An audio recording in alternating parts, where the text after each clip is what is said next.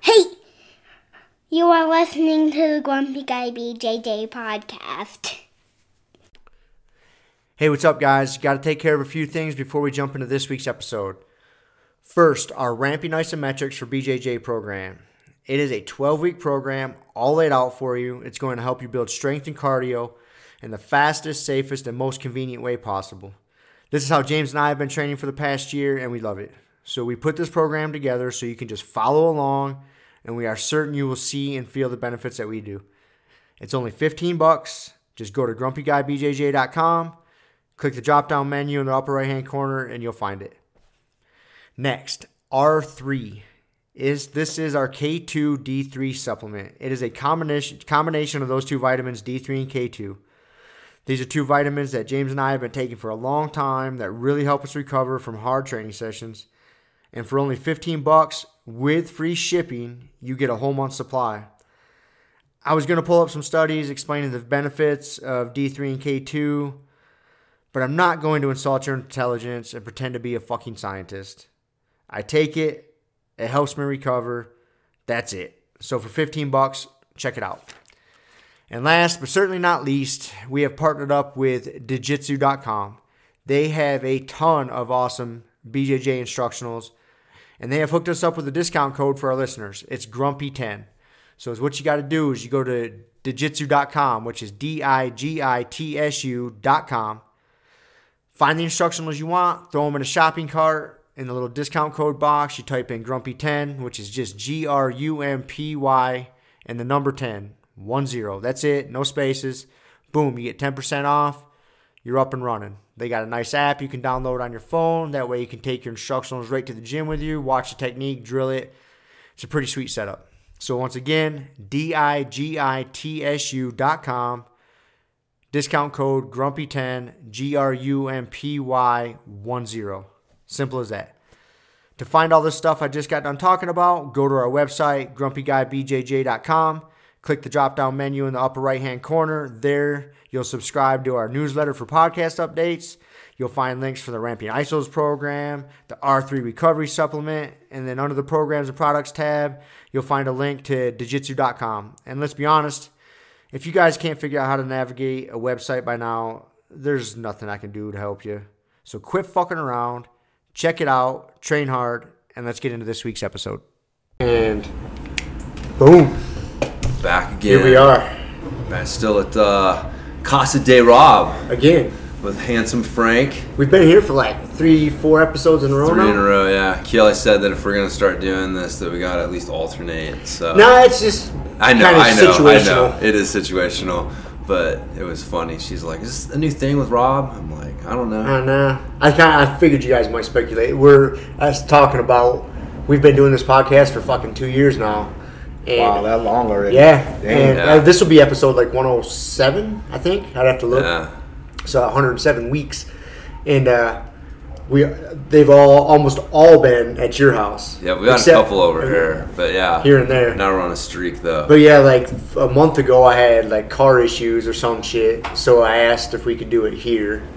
Then like I had Frank and he had like surgery or something. He got his nuts chopped off, so I asked if we could do it here. And it's just kind of been. And then you, I figured it'd be easier for you to come here. And then, yes. Now we're. But speaking of that, continuing the streak. So this is. You guys are hearing another voice. This is another. This is the first. We got Preacher Paul with us. Paul is our first non-black belt purposeful guest. That's an accurate statement. Yes. Okay.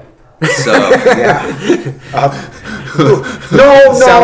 that is not an accurate statement. Who else did we have? Well, non-black belt purposeful gift for them. We've had the Happy Gals on. Happy Gals don't count. How come they're not count? Guests. They're not guests? No. They're like not the same. Okay. Not the same thing.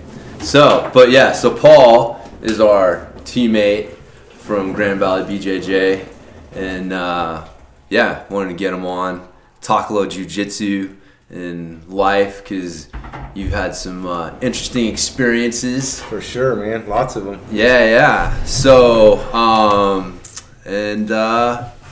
so we got you on purpose. We had the Mauler on, but he didn't know he was on. Oh, really? No. I saw he was on. I was waiting for the clarification there, because I was like, well, I saw Mauler was on here, man, so... You guys caught him by surprise. Well, we laid the trap. So he was supposed to come over, and you see I broke the handle on my fucking microwave, right? Yeah. Like a gorilla. And he was supposed to come over and put a new handle on. And so he ordered it up, and he came over. And I told Jamie, oh, that was another reason I think we were going to do it here. I was like, hey, Mahler's coming over to fix my microwave. Why don't we record over here? We will be recording when he gets here. That way, we just dupe him right into being on the podcast. we didn't tell him. And then he walked in the door. It was kind of a funny scene. He walked in, and we were sitting here like this, recording. And we're like, hey, man, we're on the podcast. And he's just like, oh, all right. And he kind of walks by us and sets his tool bag down. And he starts walking, like working on the microwave. I'm like, hey, why don't you have a seat and get on the podcast? And then you see like his gears turning. I'm like, okay. All right. And then he sat down. It was pretty funny. Awesome, that was funny. So we tricked him. We didn't have to trick you to get you on, though. No. Not at all, man. But no, hey, let me just say this, man. I appreciate the invitation to just come hang out, catch up. I came and saw Rob a couple weeks ago now, maybe. Yeah, a week ago. I think maybe last week. Yeah. And we were chopping it up. We hadn't seen each other in a while. And before you know it, we're probably an hour in. Hour and a half, we sat here just talking. The same thing James and I do, dude. Like that's a lot of this, how we got started, is just because we sit there and the conversations we have. And we did the road trip to Steve Maxwell's. And how long of a drive was it? It's like 9 hours total? Each way. 9 hours each way, that's right. And, dude, we never turned on the radio once. We just talked for fucking 9 hours there and solving all the world's problems. Dude, you prepped 18 weeks of podcasts there. So, I think that's, laid the groundwork for it. Right. Yeah, that was awesome, funny, man. I know we were driving through some desolate country, talking about some interesting shit. So, so speaking of interesting shit, stuff, shall we say, Preacher Paul, got that nickname because you are a preacher. Yep, pastor. So I guess I know I've heard a little bit before, but how'd you get into that line of work? And I guess give us a little background on yourself, and then how'd you get into jujitsu off of that? Like preacher that does jujitsu, man of peace, choking people out. Right? So I don't know, man. You got a little. You got interesting stuff to tell. Give you guys kind of the rundown. We were talking a little bit before pre-podcast. We were talking about gangster days, right? Growing up in the '90s, late '80s, and everybody wanted that. That was the cool thing, man. To be a gangster, And, every Halloween just came. And I was thinking about that, like for me, every year for Halloween, I wanted to be a cholo, man. I wanted to be a gangster, you know what I'm saying? And back then it was the flannel buttoned up at top, you know what I'm saying? You got that's what I wanted to be, man. I idolized it. So, as a kid, it's all cute, but then you get into, teenage years, you're rebellious anyway, but now you couple that with wanting to be a gangster, and before you know it, man, I was catching cases, I was in and out of juvie, I was like dealing drugs, doing drugs, I mean, you name it, man. That just was the lifestyle. And very early my parents lost complete control. I think about my kids, and parenting teenagers is tough. But, dude, nowhere near where I was when, I was that age. So, anyhow, I ended up kind of in jail and in and out, and really kind of had this crossroads moment of, either I'm going to be a lifer, be in prison the rest of my life, maybe end up dead early, and the scenario. Or, I got to make a change. And so right around 17, I was in jail, and I was I didn't grow up in church, so I didn't have this church background. I didn't have this like, hey, this is where I came from. This is what, I know, or anything like that. It was. My dad had some faith, but it wasn't any part of our upbringing.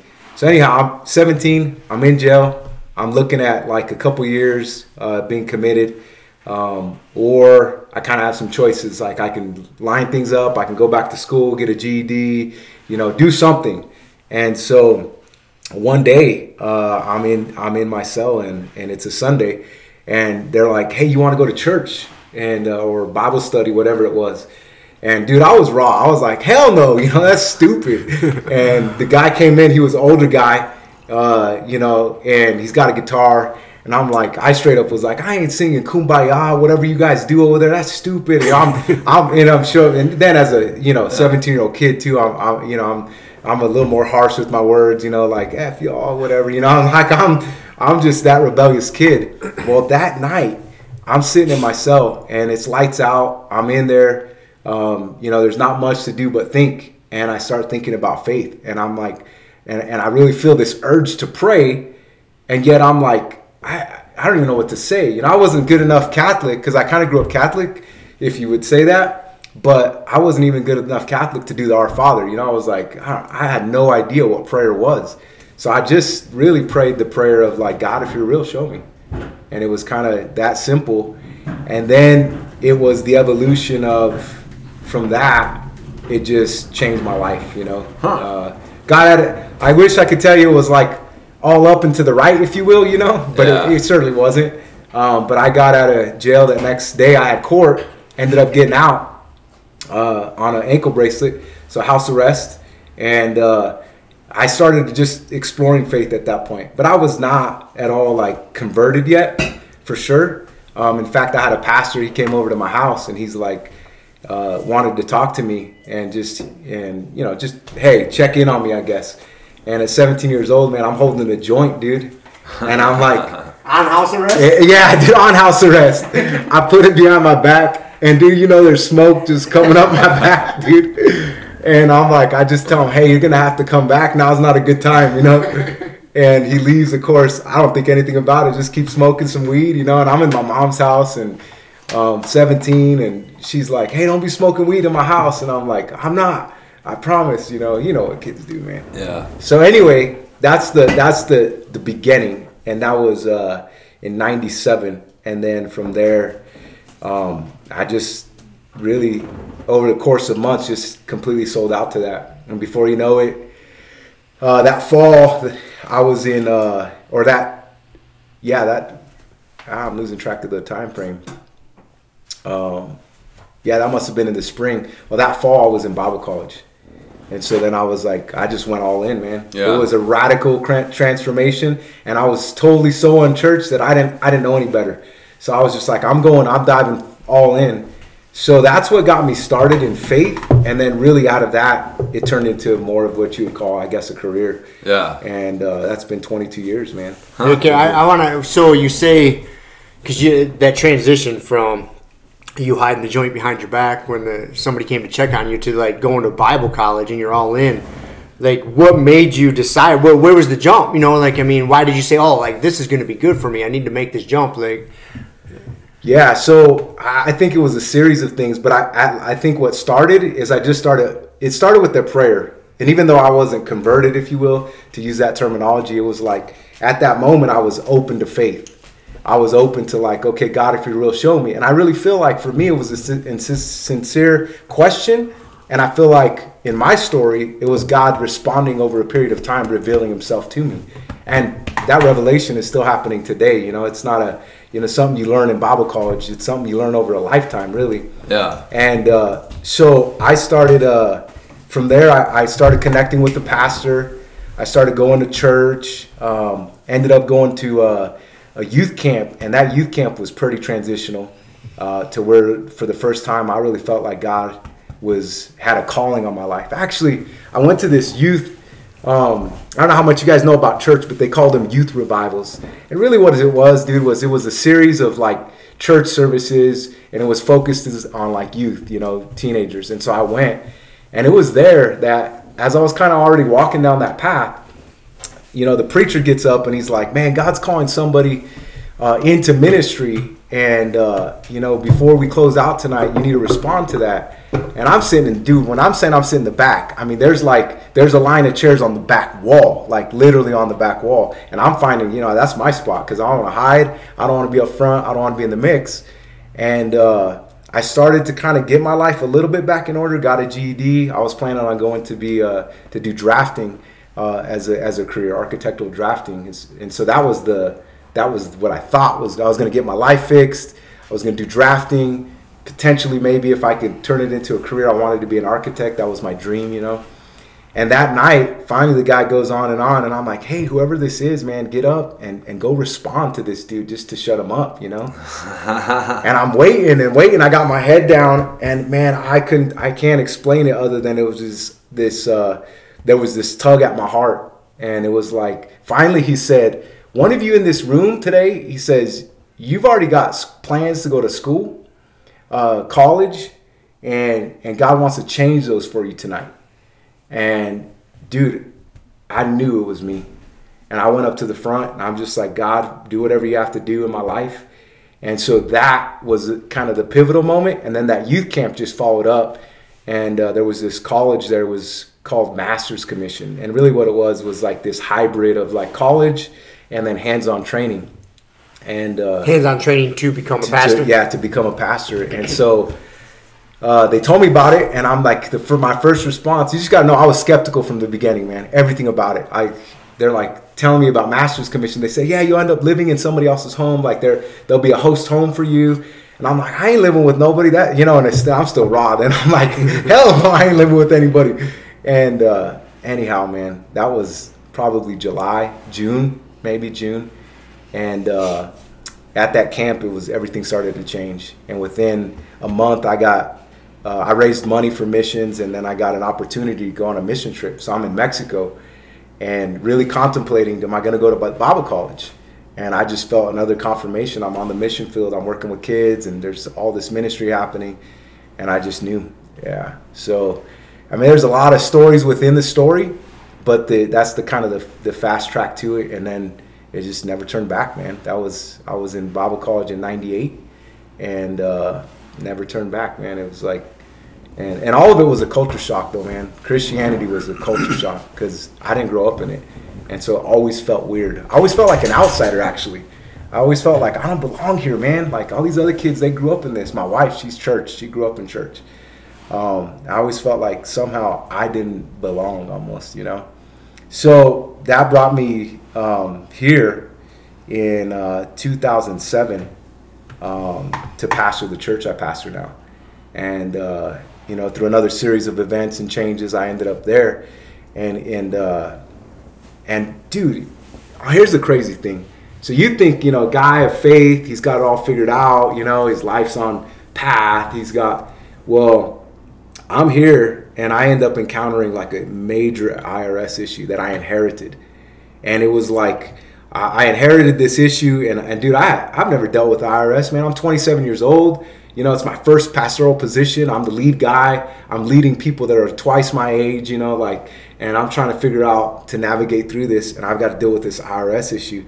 And dude, it just kicked my butt, man. It like, a series of things that just, I was like, God, why'd you call me?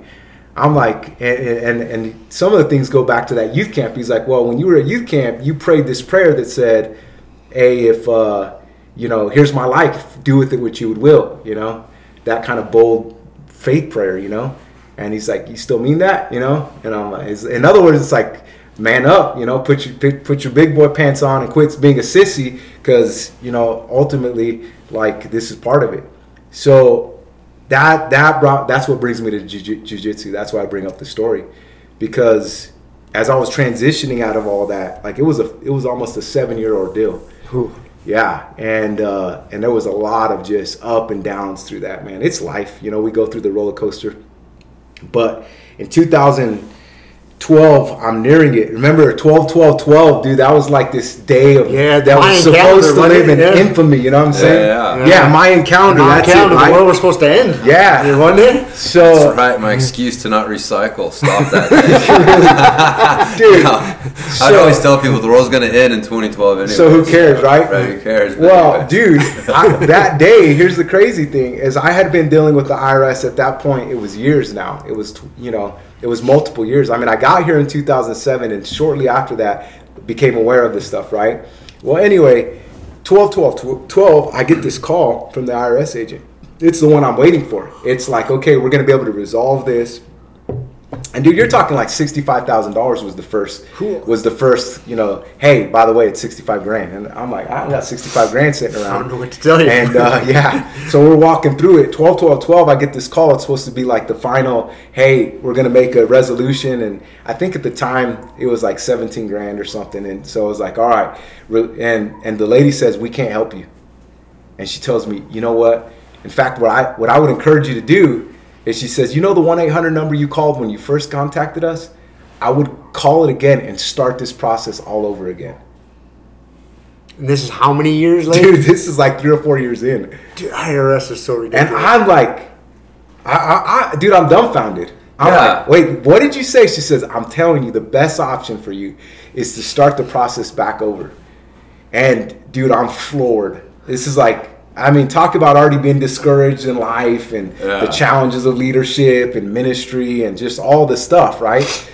And you get that kind of final, like, this is what it is. And, dude, everything in me just felt like the ghost left, dude. I was just done. I was defeated. I was discouraged. I was like, God, let me do anything else but ministry. You know, I'll love the church. I'll be generous to the church. But I don't want to lead the church. I'm done.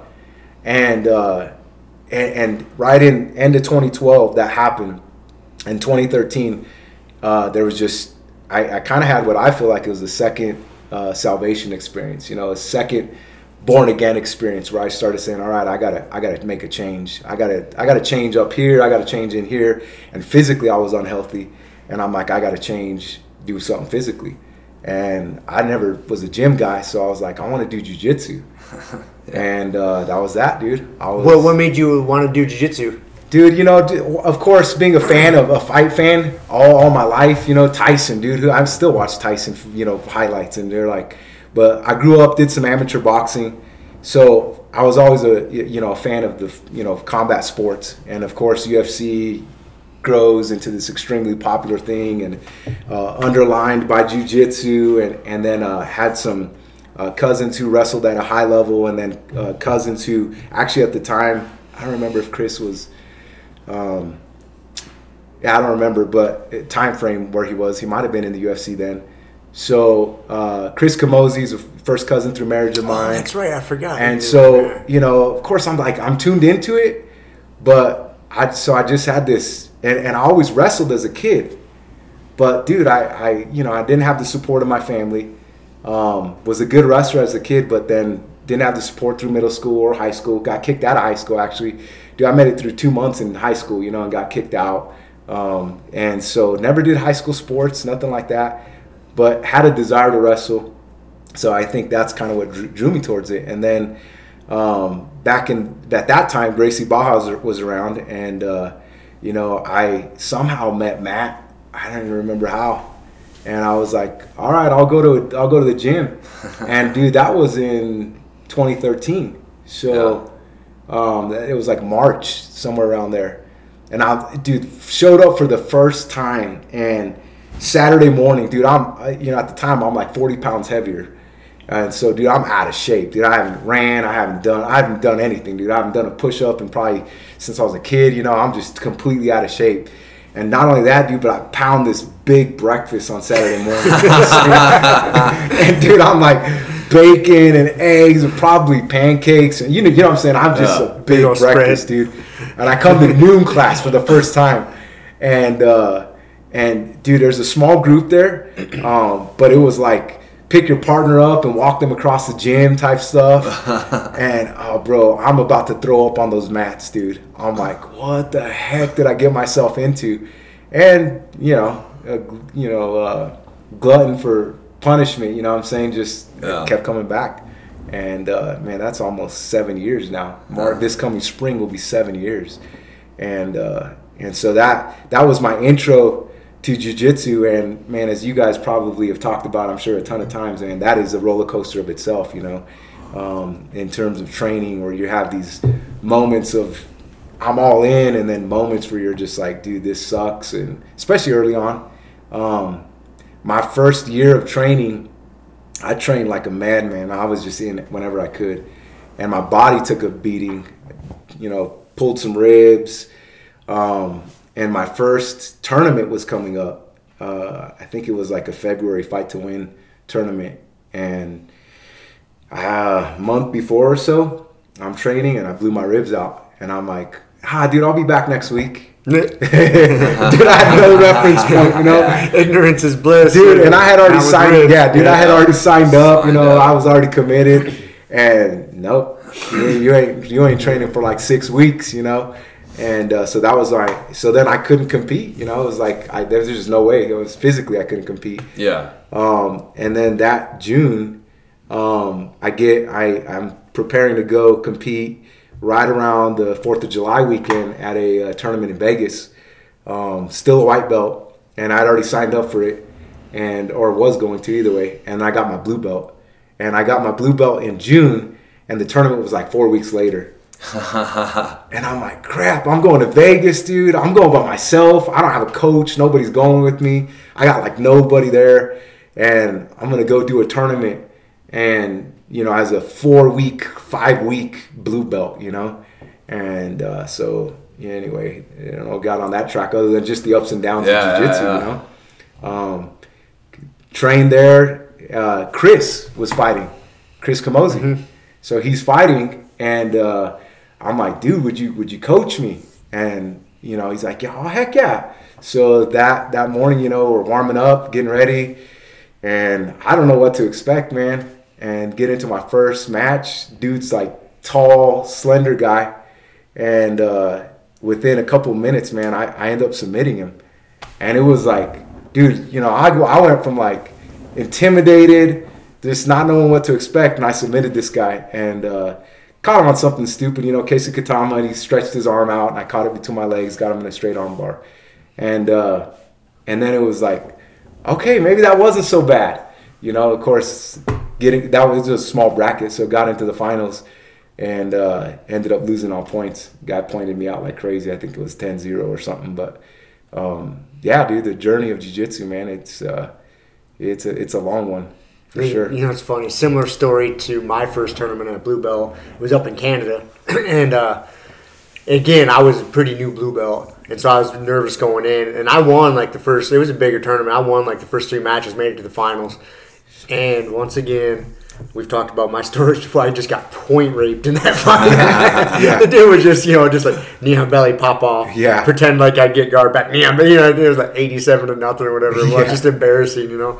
But yeah, similar. Very similar. Yeah, if it was 10-0, I think I was trying to give myself a little credit maybe. Yeah. It was probably more than that, man. But same thing, dude. Yeah. Point rape, that's a good way to put it, dude. Because that's exactly what happened. That happened to be my first tournament at black belt also. Yeah. That's where we came up with the term. Yep. Yeah. So Coach Kevin special. I still have PTSD from that. Yeah.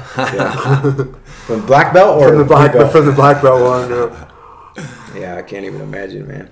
So, yeah, man, you competed quite a bit. You got fucking pretty infamous for your loop choke. Yeah. Yeah, dude. So, dude, I don't even know where it developed completely, but the loop choke just became, you know, I think I hit it on some higher level belts. You've caught me with it, fucker. And it's like, dude, I'm like, dude, that crap works. You know what I'm saying? Like, that crap works.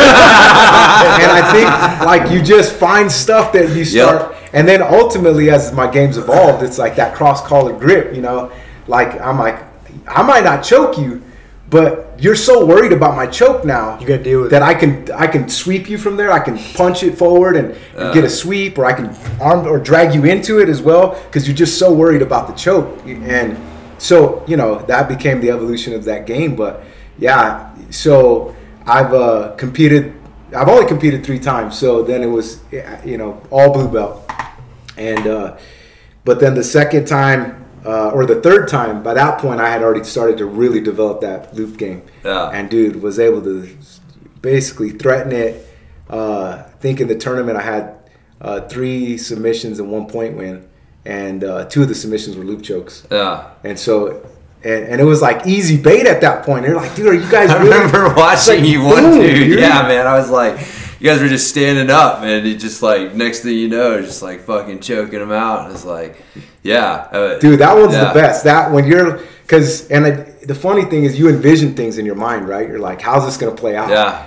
And in my mind that whole day, dude, I was like, I just want to catch somebody from standing and drop into the cross leg and then pull them back over, you know, into a loop choke and finish them like that. And, dude, finals match, dude. He just stood up. I had the right grip. And I remember you were, because even in the video, I could hear your voice. Yeah. You were coaching me, actually. And I don't remember. I was probably just there yelling. Yeah, at you.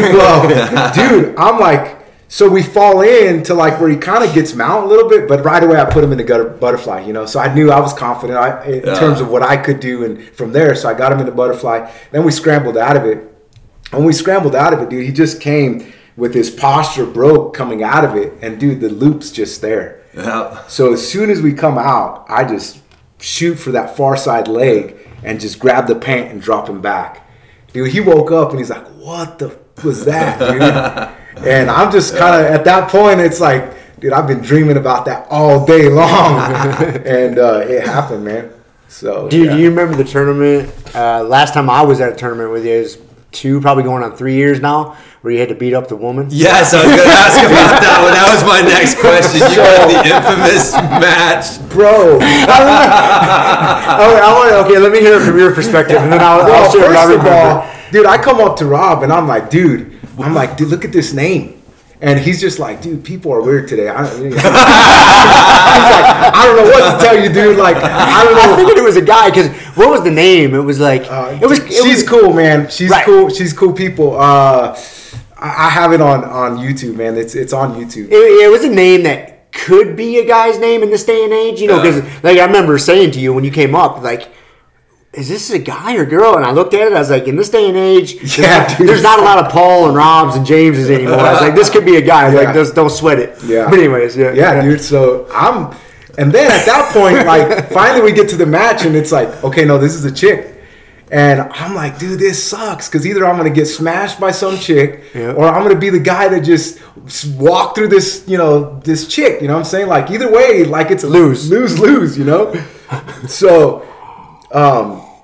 funny thing is, I get cross collar on her right away, and I pull her into an ankle pick.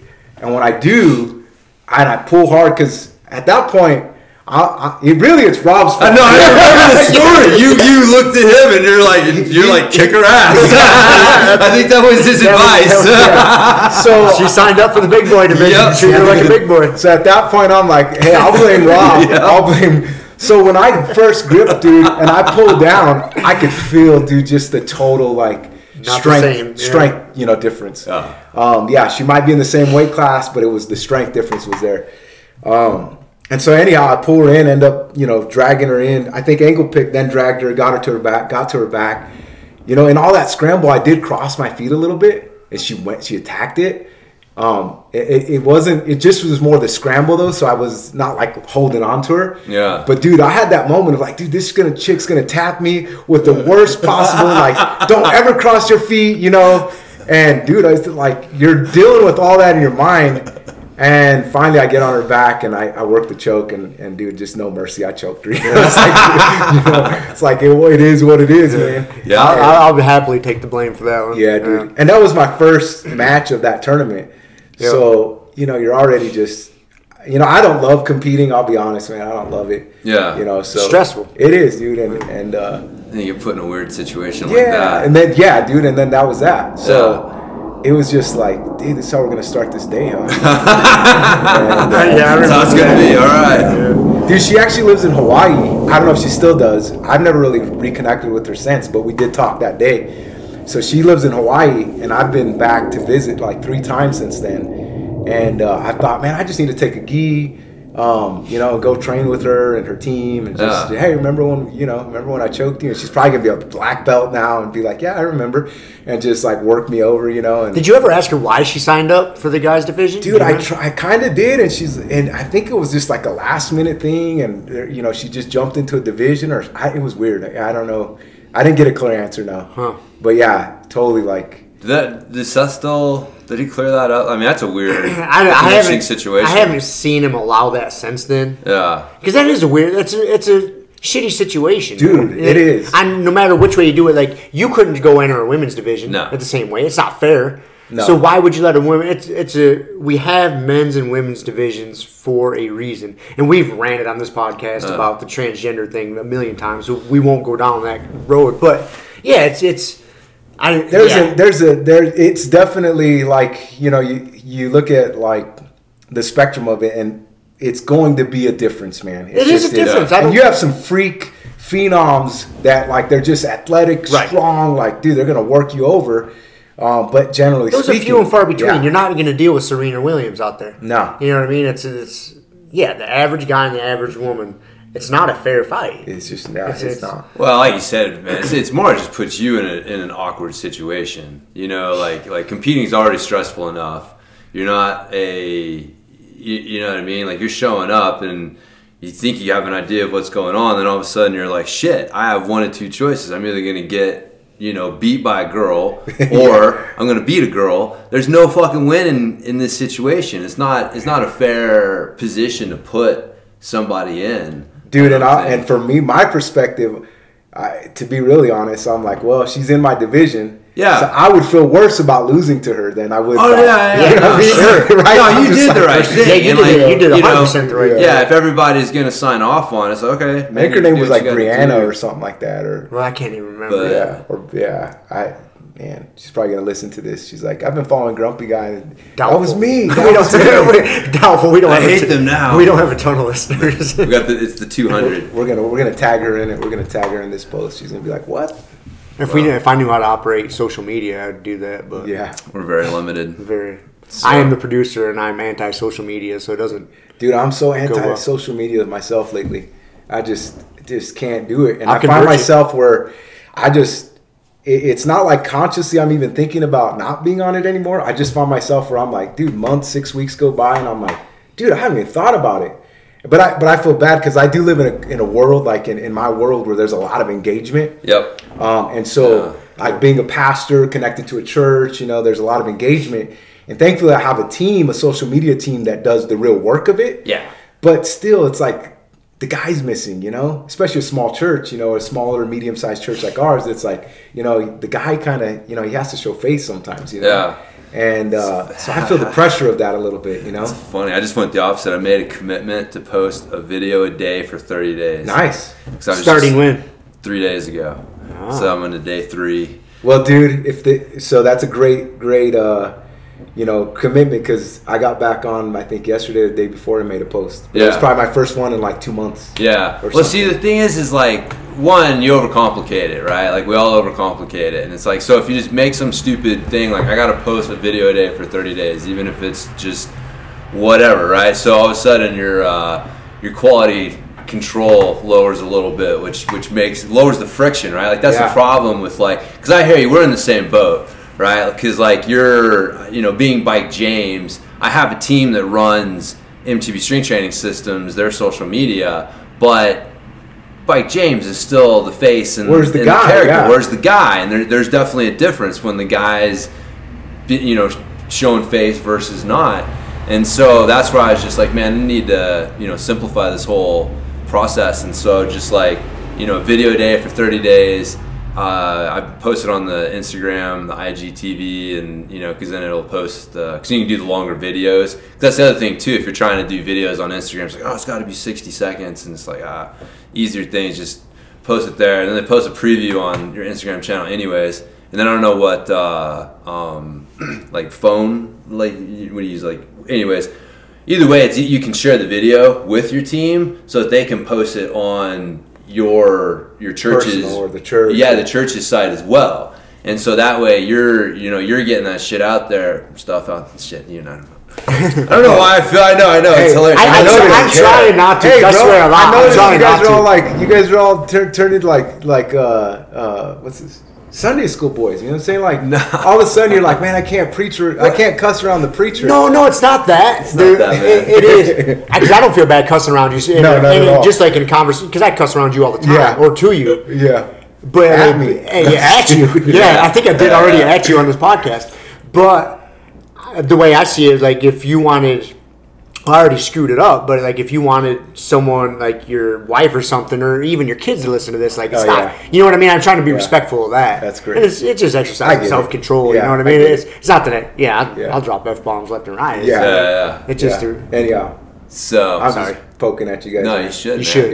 You fucking should. There you go. So, anyways, so you can repurpose it that way, but that's what I'm doing. Just keep it simple, and because I just read that Atomic Habits book, and a lot of like creating new habits is about friction. Dude, that's an interesting book. I've not read the whole book. No, I got it if you want to borrow. I've read a good portion of the beginning of it. Yeah. And dude, it's just such an intriguing read. Like it really is. Yeah. As far as the psychology. Yes. How he ties in like habit, good habit. It's a guy with dementia or Alzheimer's or something. So where's the story? There's a story. No, he's the one who got hit in the face with a baseball. Okay. With a baseball bat or something. Okay. And so he had to like work his way back from that, but. Maybe so is there another book? Maybe Atomic Habits. What's the other? There's another one, Habits book. Maybe I'm confusing the two. There's a bunch of them. But anyways, but it's like the pathways, dude. It's the neurological pathways and how you build these habits over time. Yeah. The stuff we do daily, like swallowing, we don't think about that. Breathing, we're not thinking about that, and so. Ultimately, the habits to kind of go back to creating good habits or reinforcing bad habits, whatever it might be. Yeah. A lot of that is, the friction is what stops you from doing it. That was like my insight into like, all right, if I'm having trouble doing something and I know I want to do it, like where's the friction? Like why am I not doing it? Like how do I like simplify it to the point that like, okay, I can do that. Yeah. And really like that's what that whole like habit thing's about. It's fucking understanding that psychology. Environment triggers. Triggers, environment. Well, that's kind of like that. The environment, like it talked about the guy, and so I want to see if I'm looking for the. It was one called The Power of Habit. Power of Habit. I think that's probably it. That's the one I'm thinking of. They talk about a guy who had I remember that. Yeah, they were talking about how he forgets a lot. But then he goes back to these things that he did like before, and he knows how to walk around the block and come back, right? He knows where he's at. But if you stopped him and asked him like, "Where are you at?" He's like, he has like some sort of disease that a virus is attacking his brain, and so it's eating like the part that's responsible for short-term memory, and so he can't like short-term memory is gone. But he still has these habits, and so things that were habits before that happened, and so it's just kind of reinforcing that you're. There's two levels that you're acting on, the short term and then that long term. Yeah, it's the power of habit. Yep. No, that's a really good one. The Atomic Habits, I think, is better because it's a little more, lays out a more of a plan, I guess, like a framework for a plan. It does a really good job of, putting it in context of that psychology and things like that. So, but yeah, getting good habits in place is important. So you got a lot of noisy ass fucking neighbors, man. Well, I think it's there's this cat that lives diagonal from me bought this gigantic pickup truck. That's what we just heard go by. Yeah. It's like a 4-door long box. It's got like a 4-inch suspension lift, tires.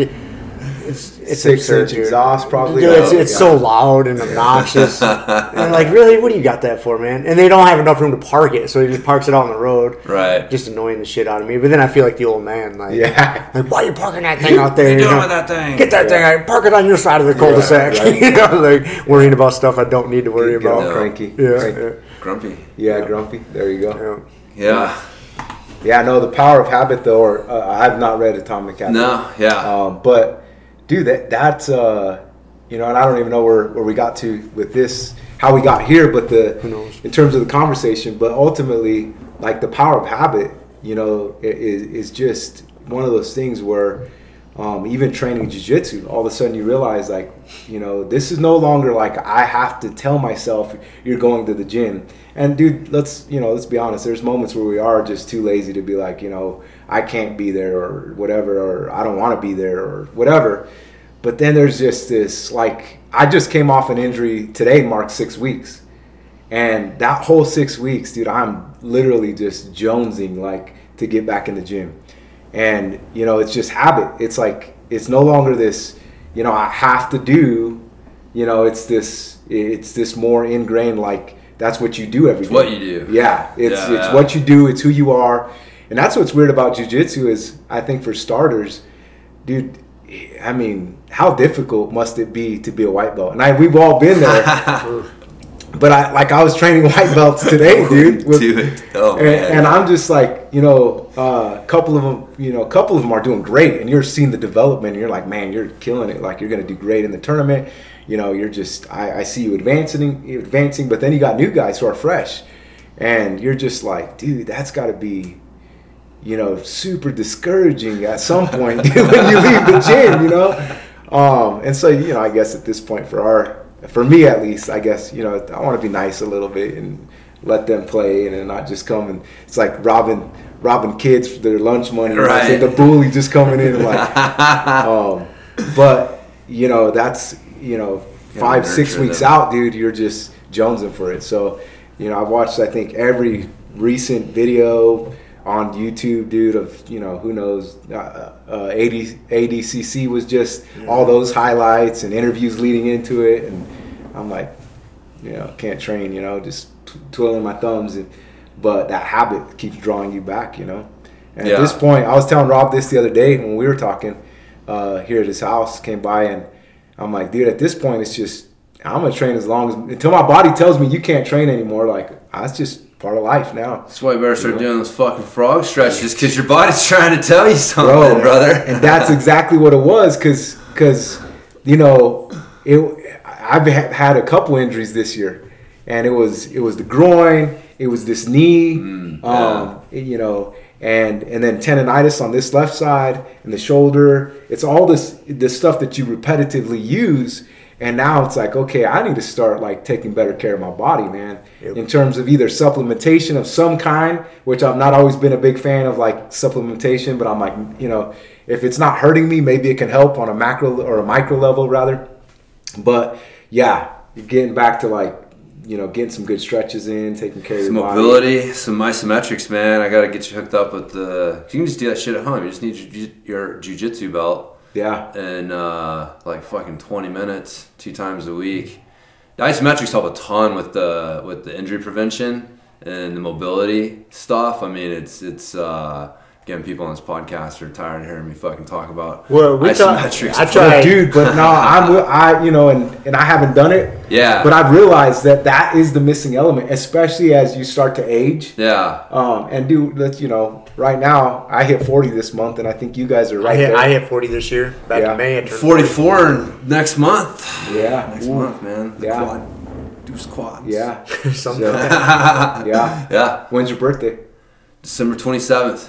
Dude, you're like just mine's November 27th. Okay, yeah. So you're just right at 4 years, and but dude, you feel it on your body. Oh yeah, it's not just a number. No, you got to take care of it, man. That mobility is concentrating on that, and then we've talked about this a million times. Like jiu-jitsu's rough; it's a tough activity, and so you don't need to be going out there trying to do a bunch of CrossFit workouts to thinking you're going to help yourself. No. You know what I mean? Like you're taking more away from the system. Like you got to replenish that system, you know, with your mobility, or if you want to do, you need to do strength training to armor yourself. That isometric's perfect for it, because you're not killing yourself. You're not taxing your joints even more so. Yeah, then you don't need that, man. Yeah. Like, at our age, dude, you don't need that. You got to really listen to your body. You got to come do Grumpy Guy class on Saturday. That'd be a really good intro to it. Yeah. It'll give you a taste. Like, I'm putting a program together, so like I actually have like videos and some preliminary workout stuff, so I can send it your way. Because one, it'd be good to get your feedback just as like an end user. Like, this makes sense. Yeah, I feel like I could do it. And then, you know, you'd have the tools to do it. Dude, totally would be into it. As well. But, yeah, we'll get you hooked up, man. This stuff will armor-proof you, because that's what led me down this journey. Like, literally, I had a fucking groin injury. I was doing all the right things, but it was not getting better. And that Steve Maxwell seminar, the thing that sold me was the mobility thing. Like, that's what I was going to check out. I had no idea the fucking isometric thing. Like, neither one of us, man. I remember we were both like... what the fuck are we getting into here right now? And then we did the glute bridge and we were sold. But yeah, that's what got me down was I was, same thing, man. My body was telling me something, or, you know, in my early 40s. And it's like, man, I got to make some sort of changes. And those two things have completely changed. Like, I feel better than I did when I was in my 30s. Like, dude, that's awesome. Yeah. Well, you know, part of the journey was like going back to that last tournament, right? I definitely trained well. You know, I'd been a blue belt for a couple years, several years by that point, you know, and you know, I'm kind of coming out of it, and I'm telling myself, you know, don't be that guy, go finish your tournament, and then you kind of drop off. And truth is, dude, I really took a lot of time away. You know, I never really stopped. I've never stopped doing jiu-jitsu, but as far as the intensity and regularity, like, I've definitely had these moments where I've just stepped away for a while, and then I'll come back and really focus. Well, in this last stretch, leading into getting my purple belt, and then through that season, I definitely was in like anywhere from, you know, 5 days a week sometimes. And you know, at noon, we tend to train when there's not coaches there to kind of walk us through like, hey, work on these techniques, then roll. Yeah. It's like, all right, let's just do a lot of rolling. And so, man, I just felt like I was just rolling a lot. And dude, my body was trying to tell me something. And I don't think I was listening because I was just training so hard in that season. That's so much fun. Yeah. And finally, you know, you just get into a situation where my body just said, that's enough. Yeah. And I, you know, stupid thing, I injured myself though. This is a Friday. And I was like, dude, I'll take the weekend off. I'll be back on Tuesday. I'll even give myself Monday. I'll be back on Tuesday. And I came back, dude, and yeah, I was not near ready. Yeah. And so but even then, I was like, I'll rest it, you know, Wednesday, Thursday, and come back Friday. And that was a week later, after the initial injury. And that Friday, it was like plain as day, dude. Like, you're gonna be out for an extended period of time. And so then it was about 5 weeks after that. I was just couldn't train. It's a hard pill to swallow. It is, dude. And you don't want, especially when you're in a groove, because I really was feeling like I was just in a rhythm. My timing was good. My, you know, dealing with the problems of like white belts that are progressing and blue belts that are progressing. And now it's not just, let me throw you into these simple things. Now it's like, okay, I've done that to you too many times. You're gun shy.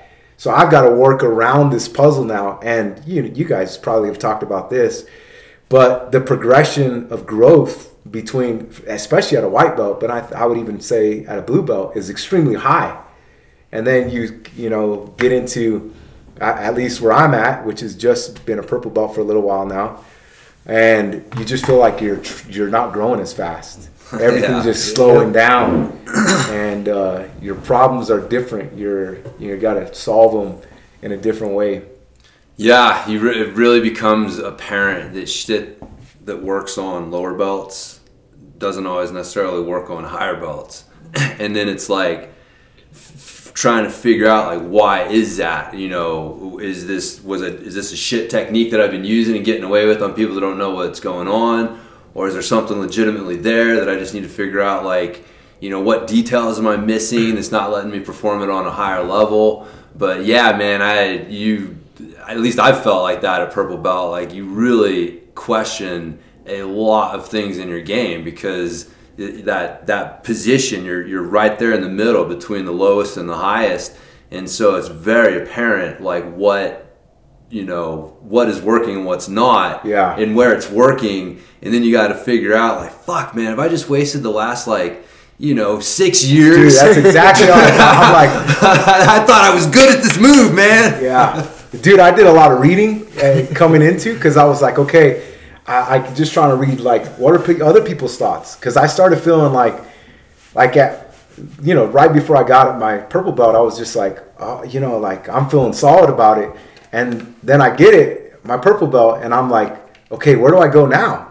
And so I'm doing a lot of reading and just trying to find out, like, what's the strategy now? And just, at least from a, you know, philosophy point of view, like, what should I try to be doing? You know, trying to work on certain points in my game, and in doing that reading, I feel like there's this double standard in that, where now purple belts, you know, at the end of the day, dude, when, you know, they're right in the middle, and so they know enough to be pretty dangerous. Oh yeah, you know, but yet they're not as developed and refined as obviously a brown or a black belt. And so it still feels like you just said, dude, I just spent the last 6 years of my life doing what? Yeah. And, what do I do with this? Yeah. Oh, yeah. Rob's heard me. I've had some crises of faith. Yeah. With a few things with my jiu-jitsu. Yeah. But, yeah, I feel like purple belt's that point where you start transitioning from, like, move-based to, like, principle-based jiu-jitsu a little bit more, I guess, is, like, because that's where... You know, really a lot of that stuff where you're like, man, I don't know where that's jiu-jitsu, right? Like when you ask Pimenta, like, man, what is that? And he's like, oh, jiu-jitsu. It's like, okay. Yeah. Like that's what, you know, I refer to like as your jiu-jitsu glasses, right? Like every time, you know, Denison will come or we get some, you know, Jamie or one of these high-level black belts come and they drop some little bit of like knowledge and all of a sudden you're like, oh, and it's like they take your jiu-jitsu glasses off and they kind of like clean them off for you a little bit and put them back on. You're like, oh, things look a little clearer now. Yeah. And, you know, a lot of that clutter, man, that makes jiu-jitsu hard to see is not really understanding, like, the fights and the principles behind. You know, you got some moves that you're good at and you got some answers to specific questions, but it's, like, you know, expanding beyond. It's not collecting more. You know, at a certain point, like, to, you know, you want to gain knowledge, but to really understand stuff, you start to, like, kind of hack shit away. Yeah. Right? And things simplify. Less is more. Less is more, right? Yeah. Yeah, the black belt doesn't think more. He's thinking less. Yeah. Right? And so it's like at white belt thinking more, at blue belt thinking more. Like, those things help, right? It helps progress. And then you get to, like, that purple belt level, and, like, thinking more doesn't always keep going this way. Sometimes thinking less may be the right, and so that's where just in, like, in my mind, I'm kind of looking back on, like, my journey through purple belt, and I kind of feel like that's been, like, the biggest thing for me is not necessarily any specific aspect of, oh, I've gotten really good at this or done this, as much as just tried to, you know, understand those things. Bigger picture. So yeah, like, you know, we had a whole, we've talked about this before, we had a whole private with Pimenta. We went in and we're like, he answered our question, fucking base, posture, and angle. Yeah. And we spent the entire hour just like, what about this problem? Base, posture, angle. Okay. You, like, literally those three things answered. Fundamental, really. Yeah. Every question we had, it was really just taking his answer and plugging it into each question we had. Like, I asked him how to answer it. It's like, here's the tools you need to figure out your own solution. Yeah. Yep. And so now here's the problem. Now apply that to this, to figuring this out. Yeah. And, like, that's where, like, I kind of, yeah, like, jiu-jitsu for me, especially, like, over the last, like, 6 months or so, that's what I feel like. I feel like I understand, like, that problem solving. It's like, it's just, you're just solving problems. It's just, and, you know, Rob talks about it all the time. You're just fucking problem solving. You don't like this problem, solve the fucking, change the problem, change the fight or whatever, right? And it's like, you know, you hear that and it's like, you know, it's like, you know, okay, I don't know what the fuck you're talking about. Yeah. And then all of a sudden it makes more sense. But, well, dude, we're all looking for the silver bullet. Mm-hmm. It's just life, dude. You just can't help it. You want to give me the one thing. You know, it's like, I don't know if you guys have ever followed John Maxwell, leadership guy. Yeah. And John Maxwell, he's teaching. I'm hearing him in Phoenix at one point, and, you know, he's talking about lots of great principles. But, you know, there's this eager beaver, you know, that comes up and says, you know, John, what's the one thing that I need to know about leadership? And, you know, John says to him, well, the one thing you need to know is that there's more than one thing about leadership, you know, and that's the truth of it, is that it really is, it's not just one thing. It's a lot of things. But with Pimenta, you're always looking for the one thing. You're looking for the one. I've asked him several times and I've seen him. I'm like, after I've rolled with him a little bit, because he's so calm when you roll with him, and he's expressionless. And just smashing you, dude. Yeah. Just like, and so I always ask him, like, kind of, what can I work on? And, of course, his English is not the greatest.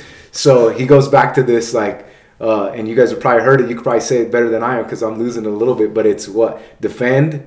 Base posture. Defense, base posture. And attack. He says, defend. He says, defend, position, attack, or in that rotation, somewhere in there like that. And I've heard him say it before.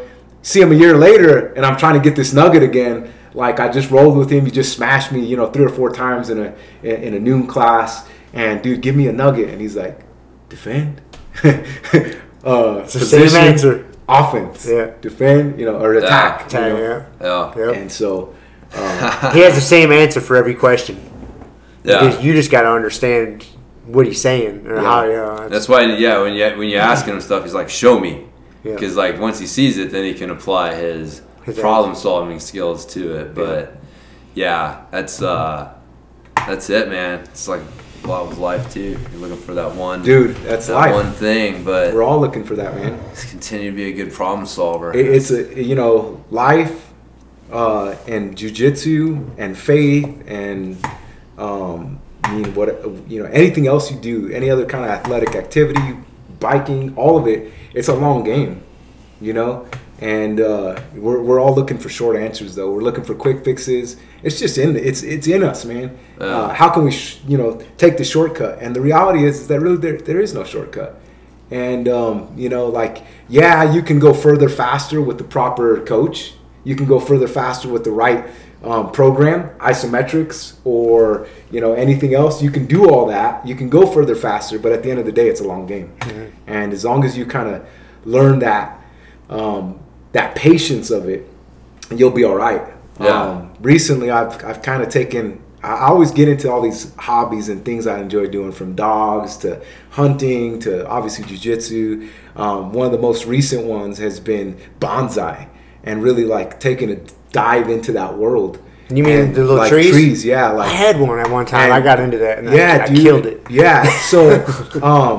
One snip too many. I had it shaped up and doing well, dude. And I think my wife and I tag teamed to kill that one recently because we just watered it too much. And then it was but I'm still on it. I still am intrigued by it. And the art form of it. But I was watching this video of a 3rd or 4th generation bonsai lady out of Japan.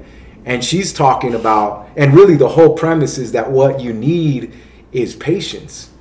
And she's talking about these trees that she planted 5 and 6 years ago, and then 15 and 20 years ago. Dude, she's an older lady. She's been doing it for 80 years or whatever. You know what I'm saying? She's, 70 years. I don't know the time frame. But either way, she's talking about how it's a patience game. And then ultimately knowing that it's something you pass on to the next generation that will actually see the fruit of that. It's a beautiful concept, man. I mean, it's a great thing for us to think about, as fathers, to think that one day our children will carry on kind of our lineage, heritage, whatever. But it's a patience game. It's it's a long game, man. Yeah, perspective. It's there's no substitute for it because it gives everything context, and it's really tough to know what the fuck you're talking about if you don't have context. Yeah. That's what's wrong with kids, dude. Man. They have no fucking context. Yeah, but they know it all, though. They're full of hope, man. Yeah, they know it all, too. They're full of hope. Perspective, dude, that's so kind of going back in my story a little bit, there was the season where 12-12-12, get the IRS call, feeling just down and discouraged, and really I knew that it was time for me to find a coach, somebody that could help me, counseling, something. I needed somebody to give me perspective. And, dude, I'm sitting with this guy, and kind of I'm like, dude, this guy ain't telling me nothing that I don't already know. It's that kind of an attitude a little bit, But in that time frame, which led to my, kind of breakthrough and jiu-jitsu and all of that, was this concept or this idea of a mind shift, which is just being able to shift just enough to get perspective, And Rob, we've talked, I think, a little bit about this, maybe in a different concept, but I remember being a blue belt and thinking, am I ever going to advance, to whether that's a stripe or whether that's the next belt. And Rob's like, dude, jiu-jitsu's your own journey, man. Who cares what's on your belt? Who cares? And at that moment, it was like a perspective. It was a mind shift. It was just perspective. It was seeing things from a different lens, and then honestly, I got blind to what was on my belt anyway. I literally for the next probably 2 years was just blind to it, and I didn't care. And so when Coach promoted me, it was total surprise. I mean, I felt like it was possible and probable, but at the end of the day, there was a big part of me that was like, I not that I don't care, I don't want to minimize it. Yeah. Because it certainly, it is. It means something. It does mean something. But at the end of the day, that perspective shift helps you keep going, you know? Yeah. That's not why. Yeah. Yeah. Yeah, it's not the why. By the time you get to purple belt, if you're still doing it for the belts, like, you've missed something along the journey. Yeah, totally. So, yeah. But it does mean something. I mean, somebody thinking enough of your jiu-jitsu to, you know, put another belt around your waist. So, yeah. No, man. I'd say it was well-deserved. You've always been one of my toughest training partners. So, I've definitely enjoyed having you around. Glad you've stuck with it through the thick and thin of it. So, yeah, hopefully we can get you back on the mats, stronger and moving better. Dude, I need to. That is the evolution of my game right now, is like taking better care of my body. Because, you know, 3 weeks from now, I'll be 40 years old. And I ain't getting any younger. Getting any younger. You know? And those fucking white belts, man, they're 20-something years old forever. You know? Oh gosh, dude, right? 20 years. I young keep guys. Getting older, and they stay the same age. Yeah. Yep.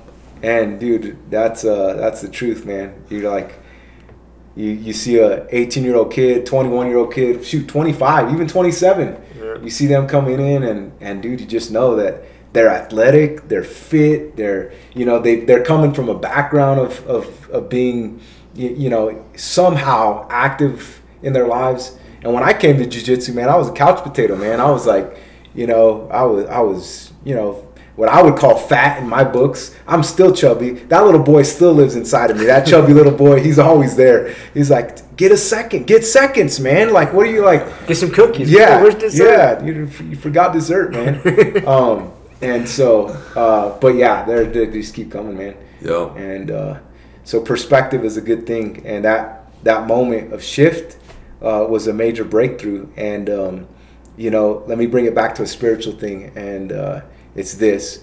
When I was going through that, I really felt like the Lord, I don't have a lot of like, thus saith the Lord moments in my life, to be real honest. I'd have some strong feelings. I'm very cautious. To say, you know, the Lord told me or the Lord said, because I just think that's overused, you know, and at least when I did come to church and then that church upbringing, I felt like it was just overused. And I'm like, man, did the Lord really say that? And how do you argue with that? And can you back that up in the Bible? When someone says that, what do you say? My thing's like, yeah, you better back that up in the Bible, because if he said it to you here, he's already said it in his book. And so if it doesn't match, you're off, you know. And so I'm kind of a skeptic in that. Right. But I really felt like what the Lord told me in that moment. And I was frustrated with life. I was unhealthy, emotionally, spiritually, physically, all of it. And I was whining, you know, almost like I was frustrated. I was shaking my fist at God, like, you left me, you deserted me, you took everything from me. You called me to this and then you left me alone. I was just mad, you know. And trust me, it wasn't as polished as I'm saying it right now. There was a few F-bombs in there, quite a few, and I'm talking to God that way, you know what I'm saying? And I'm a preacher. And I'm having to go up on Sundays and still like be that, you know. And in that moment, I felt like the Lord clearly told me, and again, this is what I feel he said to me was, Paul, I'm not trying to fix your situation. I'm trying to fix your heart. And when I realized, and it was like, I get it. So it doesn't matter my situation. It doesn't matter the belt around my waist. It doesn't matter whatever the problem I'm facing. Lord, you're trying to work on my heart. And that's a game changer, because then you realize I'm trying to fix my life, my relationships, my spirituality, my physical body, my jiu-jitsu game. And it's bigger than just what's going on around me. It's about what's going on inside of me. Yeah. And that was the pivot point. And from then on, it was like, all right, let's go. I'm ready to climb the mountain, whatever that looks like. And so here we are. And that's already been almost 7 years now. Oh, yeah. Nice. So that might be a good place to end it right there. You gotta go pick up your kid, right? But time to get the kiddos. Cool, man. Thank you for doing the podcast. Dude, man, this was awesome. Great, man. And thank you guys for the invitation. And it's always good to catch up. Yeah.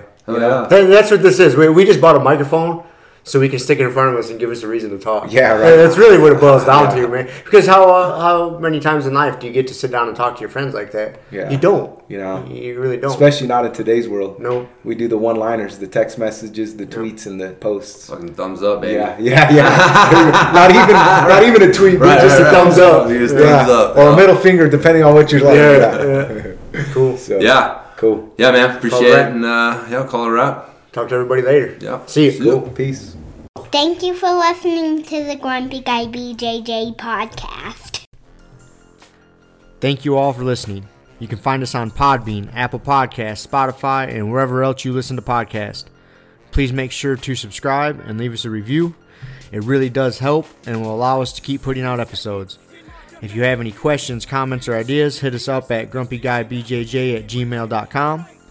Also, go to our website, grumpyguybjj.com, and get signed up for podcast updates and get our free BJJ Improvement Starter Kit.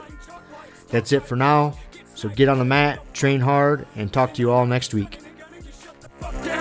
With a permanent rep, I heard it now, boom. Doggy, Sue, Foggy, Cool, God, Froggy, outside Molly, dude. Melvin, Colin, Daisy, dude. Hanging by the lace of their shoes. No trace of the tools. Shaped into face, fuck the rules. Snooze, you lose. One eye always open, at times two. No clue, but soon a brief monsoon might give you a view to choose. Stay tuned, include, won't conclude. To the end is near, beware, there's consequences for what you do. To me, a demon, a devil of many levels, I keep on beating for several of them rebels. Me, myself, he died.